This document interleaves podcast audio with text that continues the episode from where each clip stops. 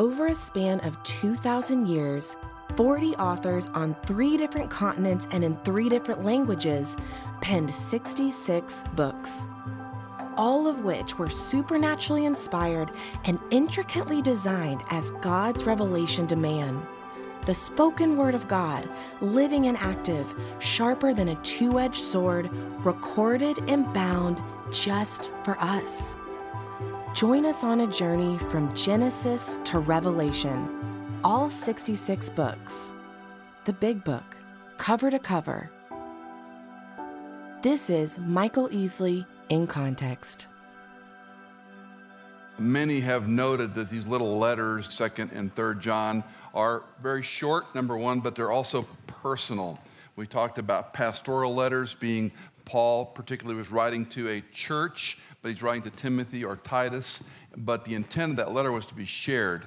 These are a little different. Um, they're a little more personal, and the brevity of them makes it quite intriguing uh, to know what would be some of the backstory behind why John is writing these short letters.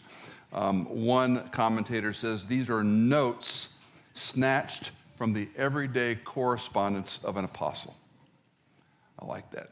You think about if you've been around people in office, uh, legislators, elected officials, judges, they keep everything. Everything is written and codified, it's put on computers. But think of a post it. You don't necessarily hang on to a post it. This would be like a post it. This is a small message he's sending, and we get the glimpse of seeing what a, an apostle put. Oh, by the way, uh, J. Vernon McGee, some of you know that name, uh, he said, You must recall that John is the apostle who writes of the family of God. Paul writes of the church of God, and Peter writes of the government of God. I thought that was also a fair distinction. Well, these three letters I'm putting together is called Facets of Fellowship because they all have to do with fellowship, but they're very nuanced and very different when you look at them in some detail. We looked at 1 John last time, which is an interesting text that talks about we want you to have fellowship with the apostles and then with God the Father. And you, if you were here last or two weeks ago and we talked about this, that strikes me because you would think he would say, we want to have fellowship with the Father and us. But it's reversed very intentionally because this body that we call the New Testament, the Gospels and all the letters, 27 books, are the apostolic teachings about Jesus. This gives us all the information we need to know about the Messiah that the Old Testament saints looked forward to, the devout Jews of old looked forward to. So, this is God's very word. He spoke it, it has no error, it is transmitted across time. We have so many translations uh, in our English tongue, it's very easy to read. And this is given to us to explain the person and work of Jesus Christ. So if you don't accept what the apostles are saying, John is saying, you can't know God. That's quite a statement. You can't know about this God unless you understand who this Jesus is. And the way you're going to know who this Jesus is is by what God the Father had his apostles put to pen, put to paper, uh, what we now have in our text in our hand. Uh, so this fellowship begins with the apostles who gave the message, then gives it with the body of Christ, the, the, the Father. And then Second John really is also about fellowship, but it's, it's forbidding fellowship with the wrong people. He's going to re, re, revisit the idea of false teachers, which we talked about in First John. So there's going to be fellowship with God's people. Don't have fellowship with those who are false teachers. And then third John is going to be a positive and negative example about two people. And we'll look at those in some detail. So we have this fellowship with the believers and the Father. We have people to avoid fellowship with. And this last one sort of encompasses the whole thing the right kind of fellowship and the right way it's illustrated. So we're looking at two today, second and third John. Let me try to package these together because they're very short books. You can read them in probably less than five minutes. Just taking your time. But this chosen lady, we don't know much about her. It's, it's a lot of speculation to spend time on it. Uh, John is commending the love that's going on uh, as an example to other people. And so, this is the necessary ingredient for the Christian life. You have to have this fellowship of love with one another, for one another. But he has this stern warning about these false teachers. Um, in the ancient letter between 1st and 3rd John is an interesting bridge and it does give us this inside glimpse into what's going on personally with these relationships. Not too much, but it tells us about this church, about this author, and he's going to refer to himself as the elder, which we'll also show you in a moment. Um, essentially, it's a, it's a letter of encouragement, it's a letter of exhortation, and a letter of admonition. And in a culture that does not like to be corrected, that does not like to be fact checked, uh, this is counterculture today, just like it was when John wrote it. Uh, let's say probably the first century, late first century. Um, I'm going to show you a chart that Ken Wilkinson uh, and um, Ken Boa and Bruce Wilkinson put together in that book we've talked about again and again. I've truncated it for space and content, but he's just doing a comparison and contrast with 2nd and 3rd John. So you've got love mentioned four times, two times. You've got beloved mentioned four, uh, four times in 3rd John. You have truth mentioned about the same number of times. The phrase, the elder whom I love in truth in both letters. Um, you've got this joyful report uh, from teachers he's dispatched, but then you have a warning about hospitality with enemies, and then you have an encouragement to have the right kind of hospitality. So there's a lot of argument. They, they fit together pretty tightly. Some argue it might have been written at the same time or very close to the same time. There's a commendation that's followed by a rebuke in 2nd John, and there's a commendation followed by a rebuke in 3rd John. There is a commendation about bad doctrine, and then there's a commendation about uh, bad, uh, about bad conduct. So they go back and forth a little bit, just as a, as a visual sometimes helps me to look at, okay, what's happening with these two letters side by side. Let me read 2 John verses 7 and 8. This, I think, is the theme or main idea that he's writing in this letter. For many deceivers have gone out into the world, those who do not acknowledge Jesus Christ as coming in the flesh. This is the deceiver and the antichrist.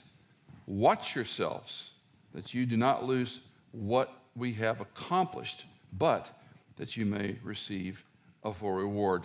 We address this issue of Antichrist because it's important in John's language and it's important for us to understand what it does and doesn't mean. The simple way to understand Antichrist the way he's using it is a false teacher not the Antichrist. I've mentioned this many, many times. Had we lived in the mid 1940s and you were a born again, Bible believing, evangelical, fundamental kind of Christian, you would have probably thought Hitler was the Antichrist.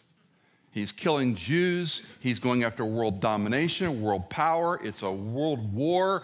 Uh, you, you would be silly not to think that.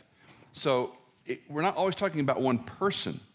And what John does in these letters is talk about the Antichrist being anyone that encompasses or teaches false teaching that's against the, the gospel that they have been clear. What's insightful, or to me, what's intriguing in verse 8 watch yourself that you don't lose what we've accomplished. So he's taking some ownership in what he's done to help them, but this has to do with rewards. Um, another area for your study and something we may get into at some point in time, there are more than one, there's more than one judgment in the New Testament, and there's all kinds of rewards that are discussed in the New Testament that most Christians are very confused about, or they don't know what they mean, and they kind of walk away from them. But what he's saying here is if you don't stay faithful, you're not going to lose your salvation, but you will suffer loss. You will lose reward. And so that audience would have heard that very clearly. If you get sucked into this false teaching, if you get deceived by this culture, uh, you're going to lose you know, some of the gains you've had. And that's one of the reasons he's writing. Watch yourself. Verses 10 and 11, he continues If anyone comes to you and does not bring this teaching, do not receive him.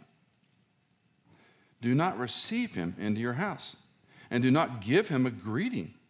For the one who gives him a greeting participates in his evil deeds. Now, again, taken on the surface, that seems really harsh. Um, if someone comes in the congregation and is an antichrist, is a false teacher, you don't have anything to do with them. Now, some of you don't have to raise hands, might have grown up in a church background that was separatistic, and you, you don't associate with certain people. And there, along Christianity, there's this huge gap. I have friends that I love, love, love, love dearly but I have become too liberal for them over the years. And it's just, that's the continuum. They don't hate me, they just don't associate with me anymore. I guess maybe they don't like me, but uh, it, it's just different. And you might have people that have gone too far and a you. Well, I don't know if that's not what this is about. What this is about is understanding in the Old Testament economy, shalom wasn't just, hey, how you doing? Hey, how are you? This was a, this was a greeting of fellowship and communal relationship. If you were a Jew, you lived in a hostile world. If you've traveled abroad and maybe you've been gone a long time, three, four weeks, and you're in a country perhaps that's not very, um, let's say, kind to the ugly American, and you might have experienced some jaundice and hate in your interactions, and you meet someone who speaks English. You're best friends. I mean, you start talking about old times, and it's very interesting that connection. Keep that emotion in mind when you think of first century Jews who were coming to Christ. They didn't have a lot of friends. So, this idea of shalom, this idea of peace be with you, uh, grace and peace to you, were not just cliche greetings. Uh, I've been. Uh, teasing a lot of my family and friends we begin sentences with the word hey all the time here in Middle Tennessee. We say, hey. Jesus came and he said, hey, guys. No, he never said hey. It's just some kind of transition word that's worked its way into our language. I don't know why. Somebody who knows syntax can explain it to me. But hey, so let's go back to this. Te- hey, what this passage says. This isn't casual, it isn't colloquial, it's very intentional. And it's hard when we read this. Don't receive somebody like this. Don't hang around with them. So we have to understand a little bit more about what he's saying. We'll get to that in a moment. Third John is going to remind us that truth, love, mission, hospitality are all part of this letter. Uh, James Sweeney writes the purpose of Third John is a brisk note of encouragement to a trusted and well grounded colleague. So again, it's a, like a little handwritten note that wasn't perhaps the, same intent we would look at these other letters. Oh, Romans, of course, that's a doctrinal treatise we'd study all our life. These are postcards, some people call them, but they're still giving us insight in this personal connection that the apostle has with people that he names. Um, we also have this, this, person, Gaius, and we'll talk about him again in a few moments. Let me read chapter 3, uh, uh, excuse me, John, 3 John, verse 11. Beloved, do not imitate what is evil, but what is good. The one who does good is of God. The one who does evil is not even has not seen God. And again, these sound so hard until you understand we're not talking about nuances. We're not talking about separatism because I don't use the King James, for example. We're talking about error. We're talking about heresy. And again, that's hard to define, but that's what this backdrop is about. Let me talk about two lessons, and I'll try to expand both these ideas that we see in 2nd and 3rd John. The first one is fellowship is not friendship with the world. Fellowship is one of these religious words like glory and holy and blessed. They mean everything, therefore, they mean nothing. Fellowship is an alliance. Fellowship is more than a treaty or a pact or an ally in battle. Fellowship is an intimate relationship. In fact, we're told not to be unequally yoked, right? When Paul talks about this in 2 Corinthians chapter 6, do not be bound together with unbelievers. For what partnership have righteousness and lawlessness? Or what fellowship has light with darkness? And these passages are saying if you're hanging around an unbeliever, first of all, we'll talk about knowing why, but be careful because the lowest common denominator is going to impact you you're going to get pulled into this. And how many of us know story after story of some fine young Christian high school kid that goes off to a, a very liberal university and they take a couple of philosophy courses or religion, religion class on world religion and they come back the first year and they don't believe what mom and dad taught them? It's almost cliche. Um, we used to talk about learning to be critical thinkers. No, your children are getting indoctrinated. That's just how the world's working. Sorry if you don't like my opinion. That's the fact. Fact check me on it. Uh, they're indoctrinating them. And if you have tenure, it's very difficult, if not impossible, to move people out that hold certain ideals. And so your children are, are tossed into this, and then all of a sudden they, they don't believe anything. You put a child who's impressionable by a bunch of people with doctors in front of their names, it doesn't take long for them to question what they believe. Fellowship is not friendship with the world. That doesn't mean you go, don't go to a secular college. It just means you keep your head screwed on and you keep your spiritual life lined up with the Lord and the Word and other, other Christians. Um, the passage is saying that if you have no agreement, I don't want to sound unkind, but you don't hang around these people for your best friends. Now, that does not mean we're not friends with them. And this is where my separatistic Christian friends would have a different view. They would separate so much from them same church, same fellowships, same community groups, same travel. They have nothing to do with those that don't know Christ. And I'm not saying that's a wrong way, it just doesn't seem to align with what the rest of Scripture teaches. Matthew 7 4, 15 warns against being around false prophets. Titus 3:10 says we're to admonish a factious man. But in, in, John, uh, 2 John 9 and 10, we're, we're not to even greet these people, not to talk to them, because we'll get pulled in and it will impact us and affect us. Um, I hope you and I ha- both have non Christian friends. I shared with you a few weeks ago about one of my friends that did not know the Lord, and he passed away very suddenly with a heart attack. And I beat myself up like perhaps you have done. Now, I did share the gospel with him many times. We had good collegial arguments, and I'm hoping at some point in there he'd put it all together. But the last conversation we had, he was far from the kingdom. So I don't know, you know, what happened before he had the heart attack the next day and passed away, but it grieves me. But I also think that, you know, I'm supposed to have non-Christian friends. I'm supposed to be in the world, not of the world. I'm supposed to do the work of the evangelist. That doesn't mean I stand on a corner with a big Bible and scream at people with a bullhorn. But it does mean in my sphere of influence, and you and yours, you have friends that don't know the Lord. And if you're nice to these people and you love these people and you're kind to them and you care about them and you share a little booklet or, or a CD or whatever you like and say, hey, you might write like this article, send them a link and just start the conversation. You know what I've found, and I bet you have too? Most of my conversations with non Christian friends have come about because they know I'm a Christian.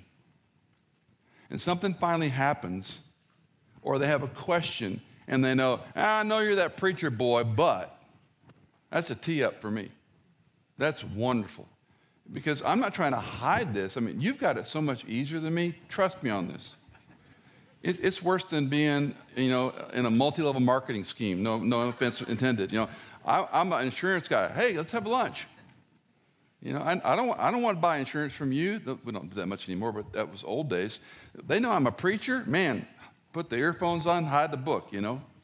Remember Robert Morgan was here a few months back and he was sitting on the plane. Why is it we always have these plane conversations with people? I, it's sort of Western weird to me, but he says, You know, I'm sitting there going, I know I should talk to this guy. I don't want, he's got his big Bible out there. He's reading his big old Bible. And he goes, Lord just kept beating him up. And he says, Okay. And he says, Look, I'm a Baptist pastor. Do you have any questions? Worst transition sentence I've ever heard in my life. He leads the guy to Christ. So I don't understand all I know, but I do know that we're more afraid of the what if than we are just taking the risk and if they know you're a Christian, they just might have a question or two, and you might have a conversation with them. To be in and of the world is the balance. 1 Corinthians 5 9, I wrote you in my letter, Paul says, not to associate with immoral people. I did not mean with the immoral people of this world, or, or the covetous, or swindlers, or idolaters, for then you would have to go out of this world. I mean, it's pretty common sense, right? So, what is, what is John saying here?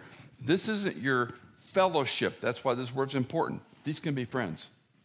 You can be loving and friendly to those who don't know Christ, but your core need to be people who love you, who think similarly, who are going in the same direction, who hopefully are growing in Christ. Those are the ones you want to rub shoulders with. God is not being unkind about being separatistic. He's saying don't associate with false teaching that's going to corrupt your thinking and other people as well. It's interesting when I do certain things publicly. I, I had someone go after me a while back because I had a guest on the podcast, and they were very upset because this person wasn't down the line theologically like me. And I said, Well, I wasn't talking to that person about those issues. I know that.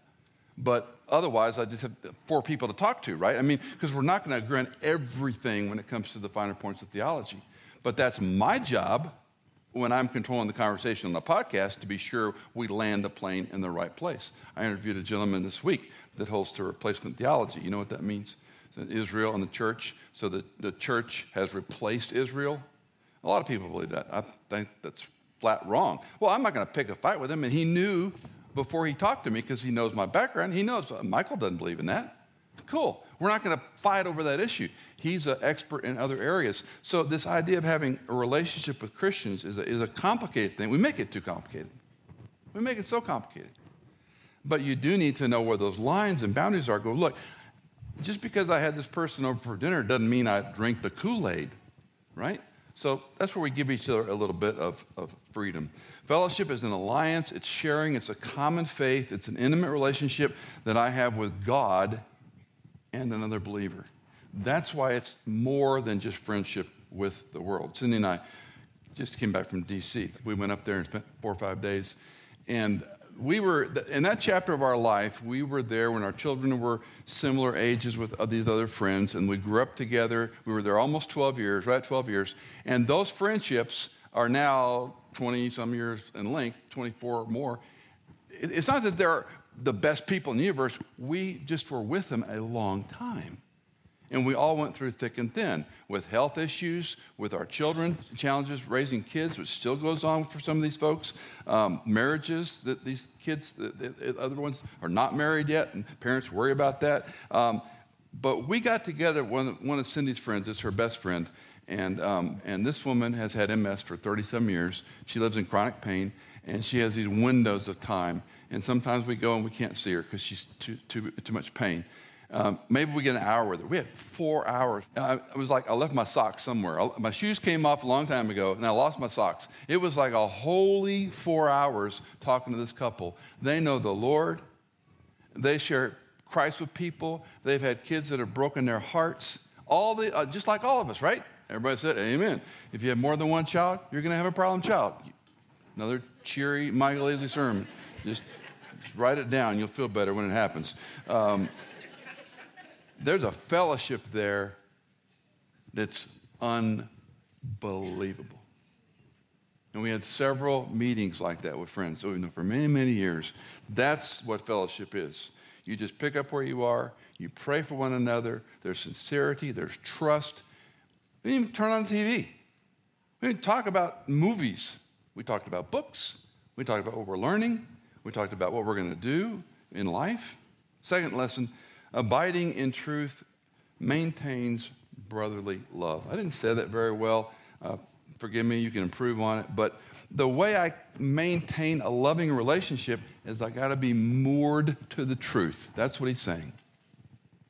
This is, a, this is a little bit analytical or maybe kind of higher math to think about what, what John is saying here, but this is a really insightful point if I'm going to stay in the truth, abide is a big Johannine word. He uses it in the Gospels and he uses it in all the epistles. It's a big word, one of those religious words. It doesn't just mean agree with, there's a connection here. And what John is saying is you abide in the truth. How often do I talk about a biblical mooring? You got to have a mooring to the scripture. You got to think biblically and theologically. Don't let the world teach you theology. You got to have a biblical mooring. It's going crazy. If you'd have told me 10 years ago how crazy the Christian community would be in this country, I would not have believed how crazy it has become. On the one hand, it's terrifying, on the other hand, it's exciting. Because truth is always true. Christians shouldn't be afraid. We shouldn't, we shouldn't cower back and be unwilling to talk. We should be kind, we should be courageous. And the only way you're going to keep a loving relationship, and here he's talking about believers primarily, is if you abide in the truth. If you separate love from truth, what do you have? Arguments, fights, arrogance, hubris. I'm right, you're wrong. You're wrong, I'm right. All these kind of things we go round and round about.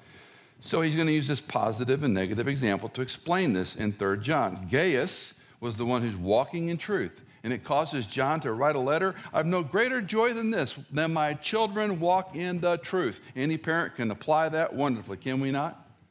When your son or daughter loves the Lord and he or she brings home a Christian boyfriend, girlfriend, and they're making good decisions. I remember both of my older daughters shamed me at different times in the way they approached things as Christian girls than I did as their father. I can remember both of them kind of, Dad, that's not what you need to do. And they were right, and I was wrong. I'm the overprotecting black and white father. If it looks like, you know, hammer it, you know. And like, no, Dad. And both of them have a much better way with people sometimes, uh, a lot of times than I do. This is great love when you see your children walk in truth. On the other hand, Diotrephes is the negative example, and he, he loves to be first. It's an interesting text. He loves to be first. I mean, just stop right there. What do we say about a person who wants to be first all the time? Bite your tongue. He loves to be first. He unjustly accused others with wicked words. Anybody here been slandered or misrepresented besides me? Oh, you're boring. Come on. Of course you have. Doesn't feel good, does it? You don't like it. If you're abiding in truth, you can be loving. If you're not abiding in truth, you're going to get angry. And that happens to me sometimes. I get ticked at people's responses. Um, Diotrephes is the negative example. He intimidates, he was arrogant, he was selfish.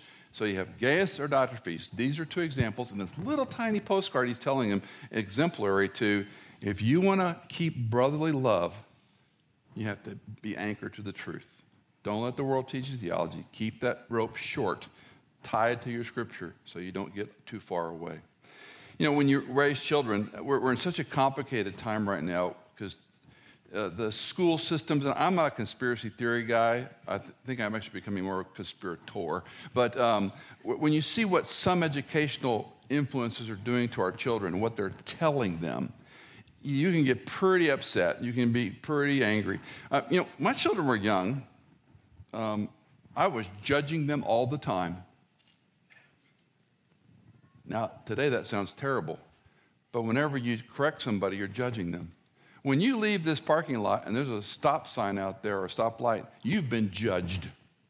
The moral law just told you stop, whether you like it or not, because it affects other things, right?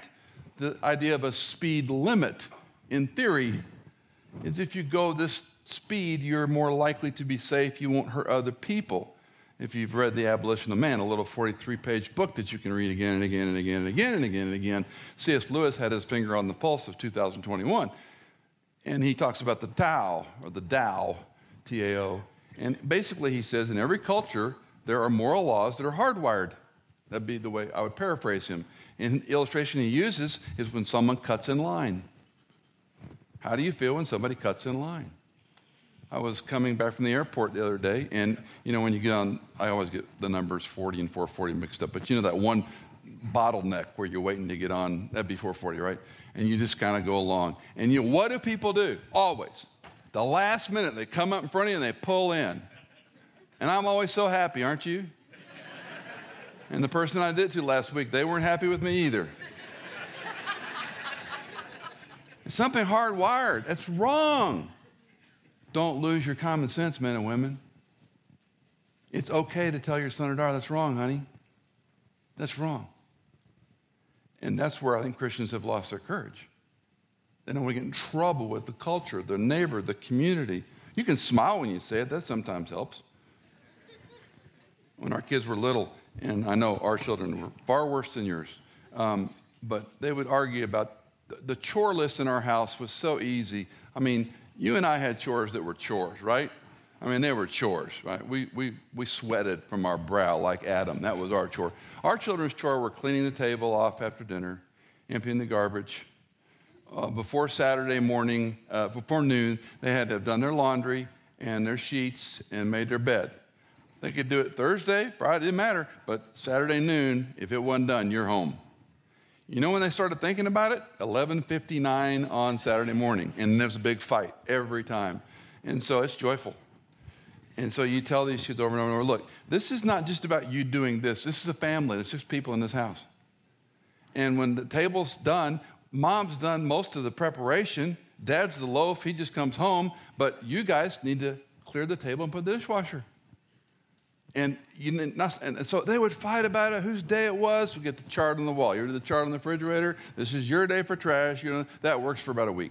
And so you're always training. You're always training. And finally, we, we learned this, this one technique that worked maybe for a week. It was, uh, they were all arguing. I said, stop, stop, stop, stop, stop. Um, do you know the word help? When somebody says, I need help, When you say, Mom, I need help with my math, or Dad, I need help with my vocabulary, I would say, Sure. Mom says, Sure. When someone says, I need help, you say, You're going to help them. So, what we're going to say from now on when dinner's over is, Mom, how can I help? And I had him practice it. I said, I want you to smile. Mom, want, how can I help? it worked like once, you know. But you're trying to train them to have an attitude that's moored to truth and keeps the love relationship. It's a strange principle, but that is what John is saying in this final letter. So the letter is important for a lot of reasons. It's applicable today, like so much of Scripture. You don't have to make the Bible relevant. The Bible is relevant. You just have to read it and study it a little bit. But our activities show more about who we are, about what we believe. Listen to um, G. Campbell Morgan. This brief letter has an important message for the church in our day. First, we're not really abiding in the truth if we fail to demonstrate love for the brethren in physical and financial ways. We may know the truth intellectually without knowing experientially. He continues, second, our activities reveal the true attitudes. We can see in our attitude is if it's loving or selfish not by examining our emotions, but by examining our activities. Do our actions demonstrate love or selfishness? This is a very practical and helpful test that we should use on ourselves regularly. If you don't know that you know that you know who this Jesus is, that's the most important thing you'll ever wrestle with. And you don't need to wrestle. You just need to trust him. You just need to trust him. He'll carry you. He'll give you meaning in life. He'll give you purpose in life. You'll learn life ain't all about me. And you'll find a joy that you never found apart from Him. Did you know that In Context is fully funded by our listeners like you? If you are a regular listener, would you consider giving a one time or perhaps monthly donation? You can give at michaelincontext.com. In Context is produced by Hannah Seymour mixed and mastered by Sonomorphic, and music composed by Chad Cates.